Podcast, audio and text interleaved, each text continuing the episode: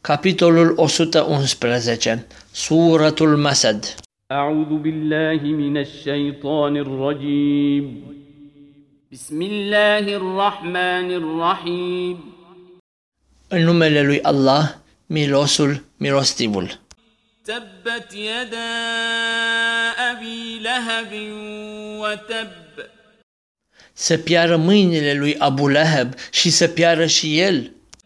ما أغنى عنه ماله وما كسب Averea lui să nu-i fie de niciun folos și nici ce a agonisit.